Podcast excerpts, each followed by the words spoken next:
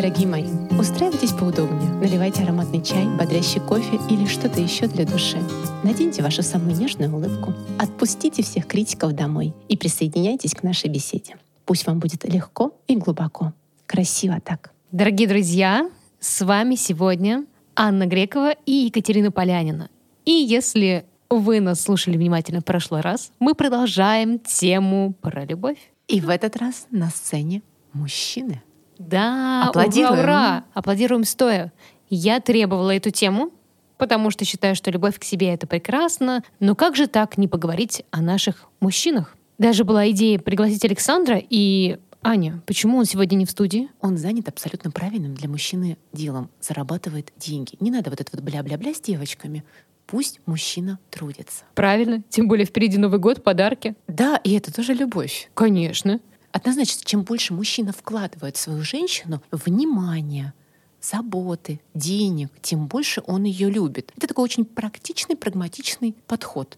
Работает. Очень понятный язык любви. И мужчины, если они все-таки вырастили в себе взрослого, перестали быть детьми, они действительно со временем выбирают себе один понятный язык любви, ну, может быть, два, но тем не менее они начинают получать удовольствие от а, подарков, от слов, от комплиментов для женщин. Потому что мужчины, которые так и не поняли, зачем это делать, на мой взгляд, по-прежнему остались детьми. Продолжу заданную тобой тему про языки любви и вспомнила сейчас пример из нашей семейной жизни про кризис. Я думаю, что многие женщины с таким сталкивались, когда мужчина, и вот это, знаешь, к началу нашего разговора, на 200% своего времени и внимания уходит в работу, в какой-то момент нам начинает очень сильно не хватать. И в нашей жизни такой момент был. И я прекрасно помню, как мы вышли на прогулку. Это одна из наших семейных традиций. Мы приезжаем в парк, в лес и несколько часов гуляем и говорим. Говорим о том, что нам важно, актуально сегодня, здесь, сейчас. И я помню, как я рассказала супругу, что вот уже, по-моему, приблизительно год, как мне его очень сильно не хватает. Как мне не хватает его внимания, чтобы он подарил мне цветы, пригласил меня в ресторан, провел со мной нежно-романтичный вечер, играючи, смеясь, чтобы мы вместе занялись любимым видом спорта, пошли на коньки, отправились на отдых, может быть, в трехдневное путешествие — на что он бросил мне фразу «Я вообще-то работаю и делаю это все ради тебя». И он, что вы понимали, на этой фразе стоял несколько часов. Ну, прям стоял уперто и объяснял, что вот, вот эти достижения, деньги, вот его вклад, его усталость и все на свете. Пока я просто не задала ему вопрос, а ты точно делаешь это для меня? Или тебе важна твоя реализация, профессиональная, социальная, финансовая, и ты тем самым тешишь свое эго. И если тебе правда важно, а что нужно мне, то услышь меня. Мне нужно твое внимание, мне нужны твои подарки. И тогда, кстати, я как раз читала книгу «Пять языков любви», с которой я уже делилась с участницами в клубе, высылала ее в одном из постов. И тогда я ему рассказала, дорогой мой, если ты сейчас меня не услышишь, будешь продолжать игнорировать мои потребности, а это уже не просто желание, это уже чувство недостаточности, нехватки, и не посмотришь на меня и не начнешь потихонечку давать то, что так важно и нужно мне, то как бы сейчас это обидно, страшно, неприятно не прозвучало, в какой-то момент я начну давать это сама себе, либо начну получать на стороне. По той простой причине, что любовь она очень живая. И ее, правда, нужно наполнять, о ней нужно заботиться. Важно давать друг другу именно ту форму, ту проявление, через которую мы чувствуем любовь. И в моем случае это подарки. В случае с супругом, например, это слова поощрения. Ему очень важно, он лев, чтобы его хвалили, восхваляли. Он даже в тапочках дома ходит с надписью «Царь». И вообще все в порядке. И, допустим, совместное время.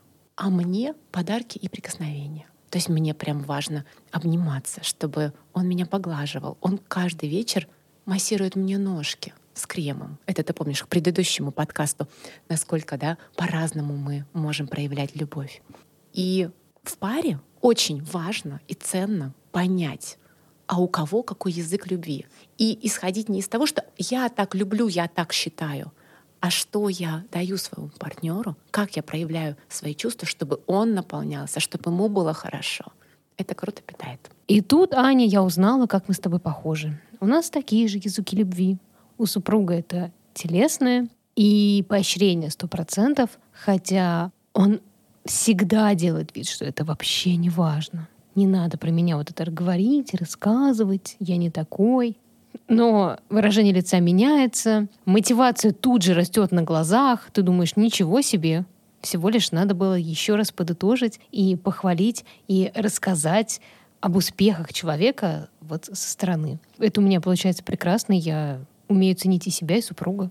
А я люблю подарки. А я твою шикарную улыбку, когда ты произносишь эти слова. Не, ну комплименты, конечно, без них тоже. Слушай, подарки без э, слов и комплиментов. На ушки не только сережки, но, конечно, и словечки еще можно повесить. Но языки любви действительно существуют, это не миф, и э, чем лучше в них разберешься, станешь профессиональным лингвистом, тем быстрее, мне кажется, будет гармония в семье и в паре. И вот мы обсудили взаимоотношения. Мои и твои очень, конечно, интересно. Прям сразу нырнув в глубину. Карьер. Да. да. А давай начнем с того, что делать, если все еще нет второй половины, и ты о ней очень мечтаешь, о нем, и абсолютно не понимаешь, с чего начинать. С нашего предыдущего подкаста про любовь к себе. Согласна. Ведь вторая половина появится тогда, когда наполнится первая, той самой долгожданной любовью. И если до сих пор мы не смотрим на себя глазами любви, как на самого близкого и дорогого человека на Земле, то почему кто-то другой должен нас любить? Еще и безусловно. Я вообще считаю, что это не про мужчин и не про взаимоотношения в паре, вот честно. Ценить, исполнять желания. Знаешь, многие женщины ходят с опущенными плечами и потухшими глазами, без искреннего интереса к себе, экономят на себе, ленятся развиваться, быть красивыми, интересными. Да, ты знаешь, я тоже хотела добавить, что когда вы действительно в активном поиске, мужчина видит звезду, звезду Вифлеемскую, которая вот светит, к которой хочется идти, нести как волхвы свои дары, он должен понимать, ради чего он идет туда. Потому что, в принципе, мужчина не находится в состоянии постоянного поиска. У них такой, о, загорелось, пойду. Ну, это на мой взгляд. Ты права. Мужчина со здоровой психикой, важный комментарий, вообще не мечтает сделать счастливой ту, которая не способна на счастье сама кто как голодная лисица ходит по зимнему лесу и хищно ищет добычу. Может быть, даже красивая, рыжая. Но правда, я не знаю ни одно существо, что только по этой причине готово быть съеденным на обед. Тем более ради такой мутной перспективы не будут сворачивать горы, мужчины доставать звезду с неба, решительно укладывать мир к ногам. Зачем? Мужчина женщине любит женщину. Ее манящее состояние такое вкусное, энергия, что льется звонким ручьем. Женственность в этом суть. Поэтому, возвращаясь к исходной мысли, сначала женщина должна наполнить себя любовью, самым желанным состоянием для души. И для этого каждый из нас проходит свой большой путь к себе, учится менять свое состояние, страхи, сомнения на доверие, уверенность, усталость и бессилие на энергию вдохновения, грусть, тяжесть, на легкость, игривость и сексуальность, гнев, обиду, на понимание и поддержку, ожидание, иллюзии, разочарование, на щедрость, радость и реальные действия. Мы все это делаем вместе, в клубе. Красиво так. А еще в женщине должна быть загадка, тайна, какая-то искринка, какая-то, может быть, чертовщинка. Куда без нее? И, как ни странно, картинка «идеальная американская семья» имеет большое количество недостатков. Когда женщина предсказуема, с утра проснулась, подала завтрак, по расписанию, ужин, дома, с работы, все ясно, четко. Мужской ум просто начинает скучать, ему нечего разгадывать. У меня есть личный пример. Пару лет назад, как раз в преддверии нашей даты встречи, а мы ее отмечаем, я задала супругу вопрос, что ты ценишь во мне больше всего? Какое качество ты выделяешь на протяжении таких долгих лет? Дорогие мои, и в этот момент я рисовала картину получения «Оскар», что сейчас будет похвала моему великолепному телу, моему изощренному уму, достижениям, пониманию, заботе, ласке. Вы знаете, что я услышала? Вот такое банальное. С тобой не скучно. И вы знаете, в этом вся суть.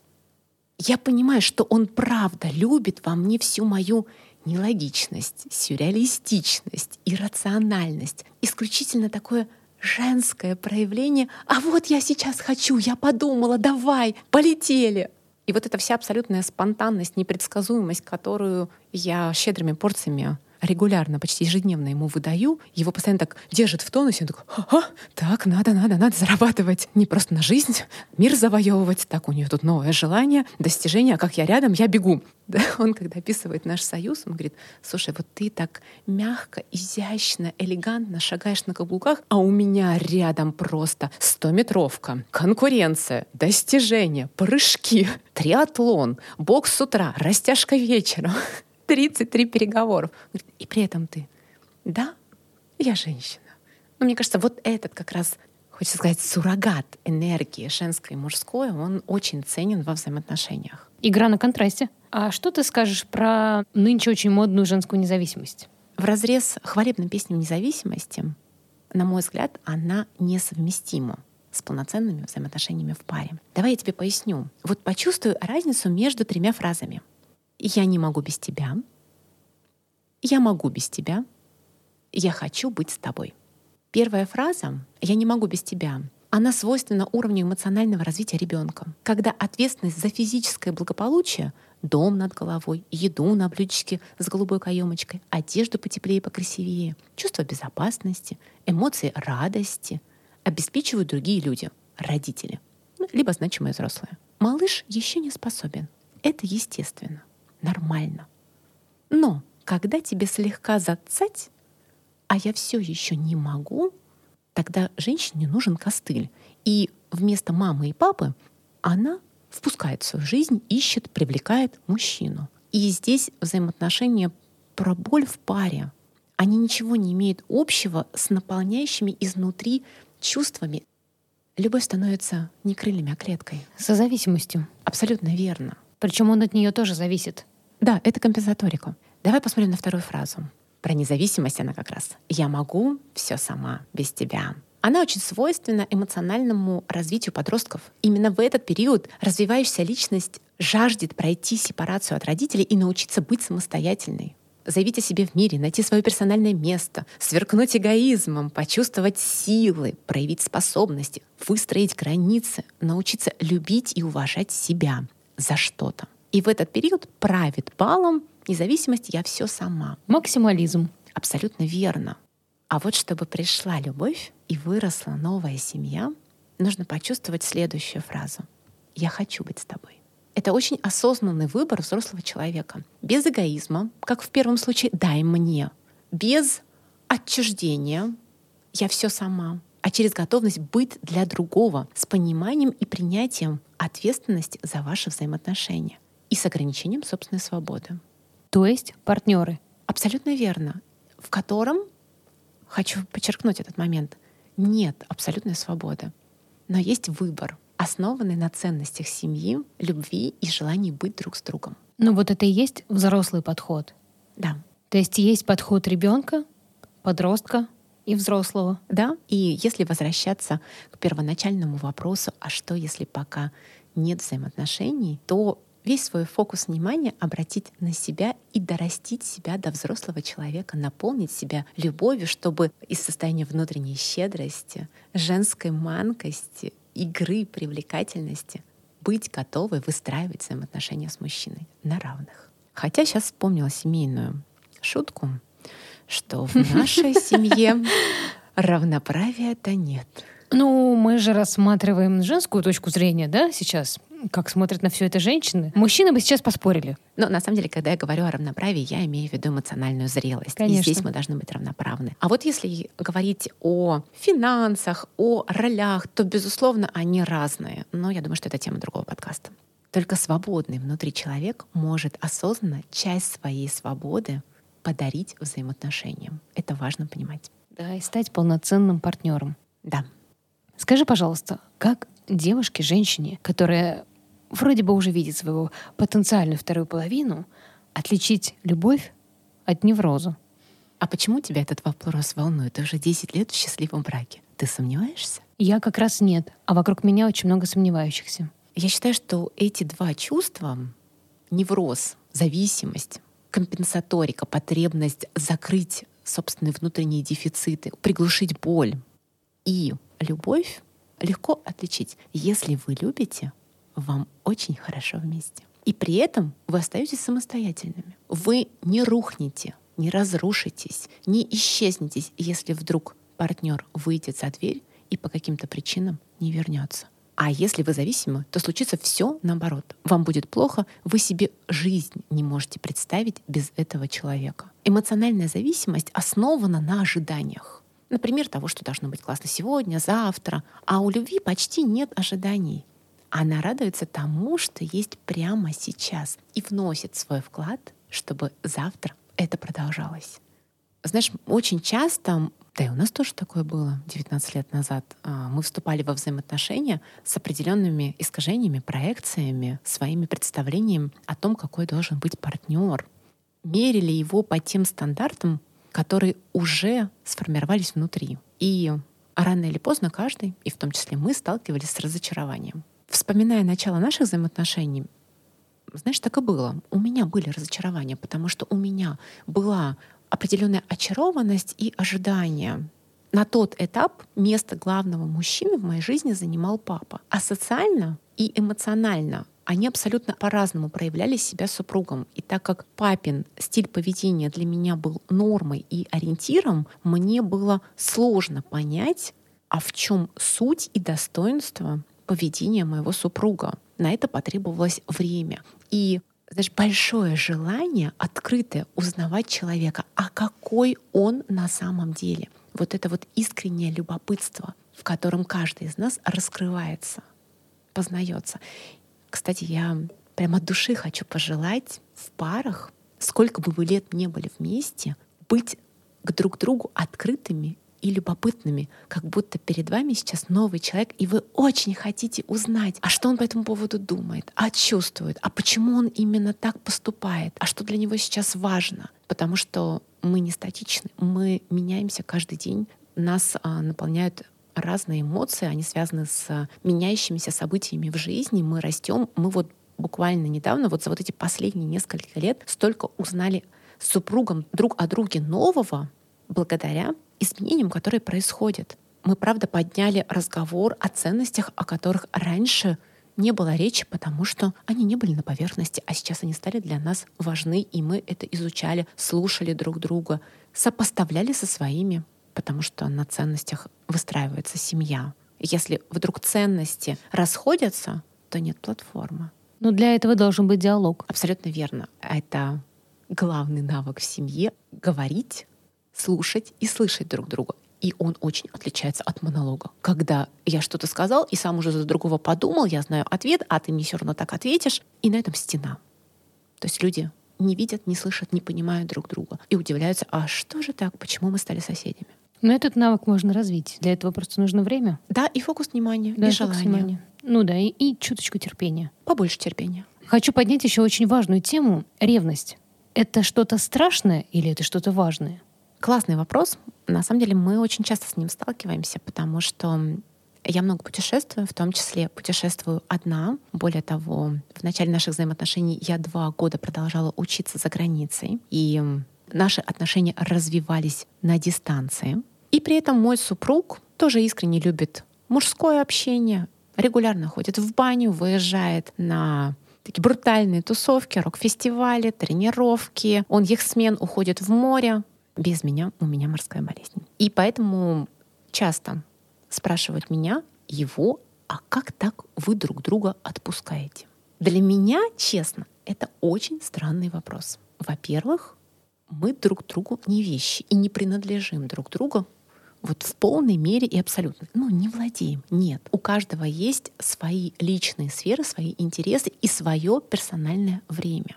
И при этом мы изначально договорились на чистоту, что будем вместе, пока есть доверие, и нам очень хорошо. Ты знаешь, это про выбор, когда ты очень осознанно в различных жизненных ситуациях, находясь на расстоянии друг от друга, выбираешь быть вместе следовать семейным ценностям, быть искренней, быть честной, не идти на компромисс со своей душой. И при такой ситуации ревность, она очень унизительна.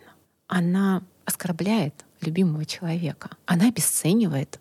То есть, допуская мысль о возможности существования третьей или третьего лишнего, мы тем самым ставим под сомнение чувства друг друга. Уважение, доверие, любовь. И сомневаемся в себе, в своей способности быть той самой единственной, неповторимой, лучшей, самой ценной для мужчины. Для меня ревность несопоставима с любовью. И абсолютно верно, чтобы это чувство потеряло свою весомость, в паре нужно доверие, которое возникает до веры. Доверие зарождается, длится и может быть разрушено и снова восстановлено, если пара к этому стремится.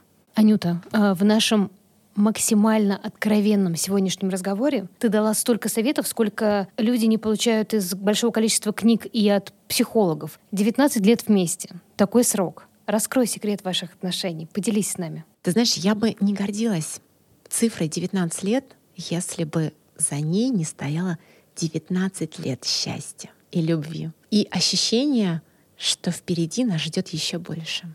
И если говорить о том, на чем стоит наш союз, а это сейчас будет абсолютно осознанная информация, наши ценности, наши опоры, потому что мы их проговариваем друг с другом. Мы не додумываем их друг за друга.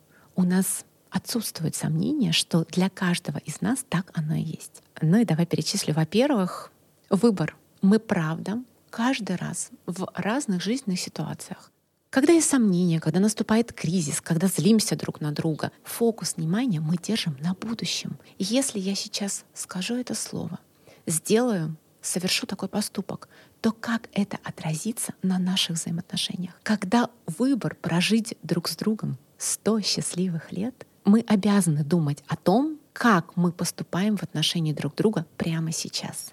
Во-вторых, это доверие, которое со временем развивается, становится больше близости, искренности, откровенности. И это происходит через заинтересованные, искренние разговоры друг с другом, без упрека. Третье — принятие того, что в наших отношениях есть конфликты. И это хорошо.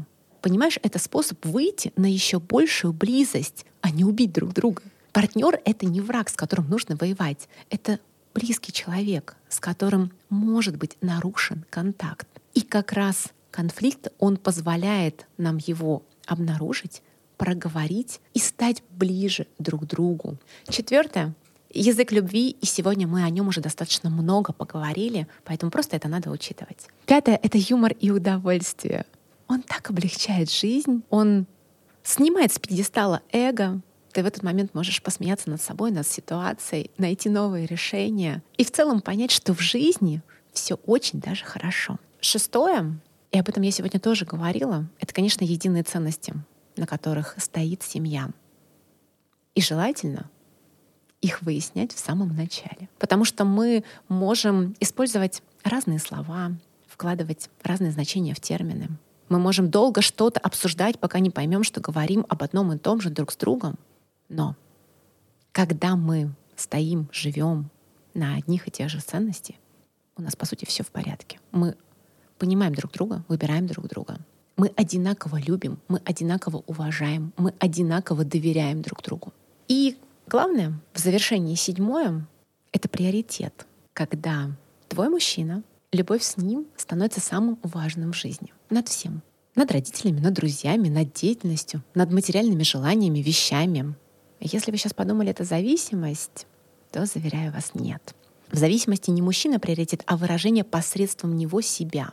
В нашей любви он приоритет для меня, а я приоритет для него. Мы оба несем ответственность за нашу близость, и оба научаемся любить друг друга каждый день. Вот уже 19 лет. Я выбираю супруга из любви.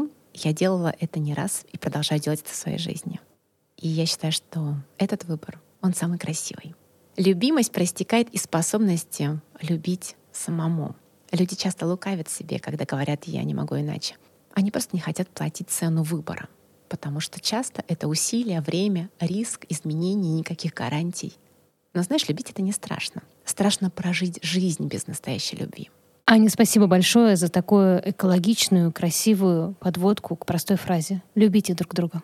Дорогие мои, да, и очень хочется пожелать на такой легкой нотке юмора и с улыбкой любите фактически друг друга. Красиво так. До новых встреч. До встречи, мои дорогие.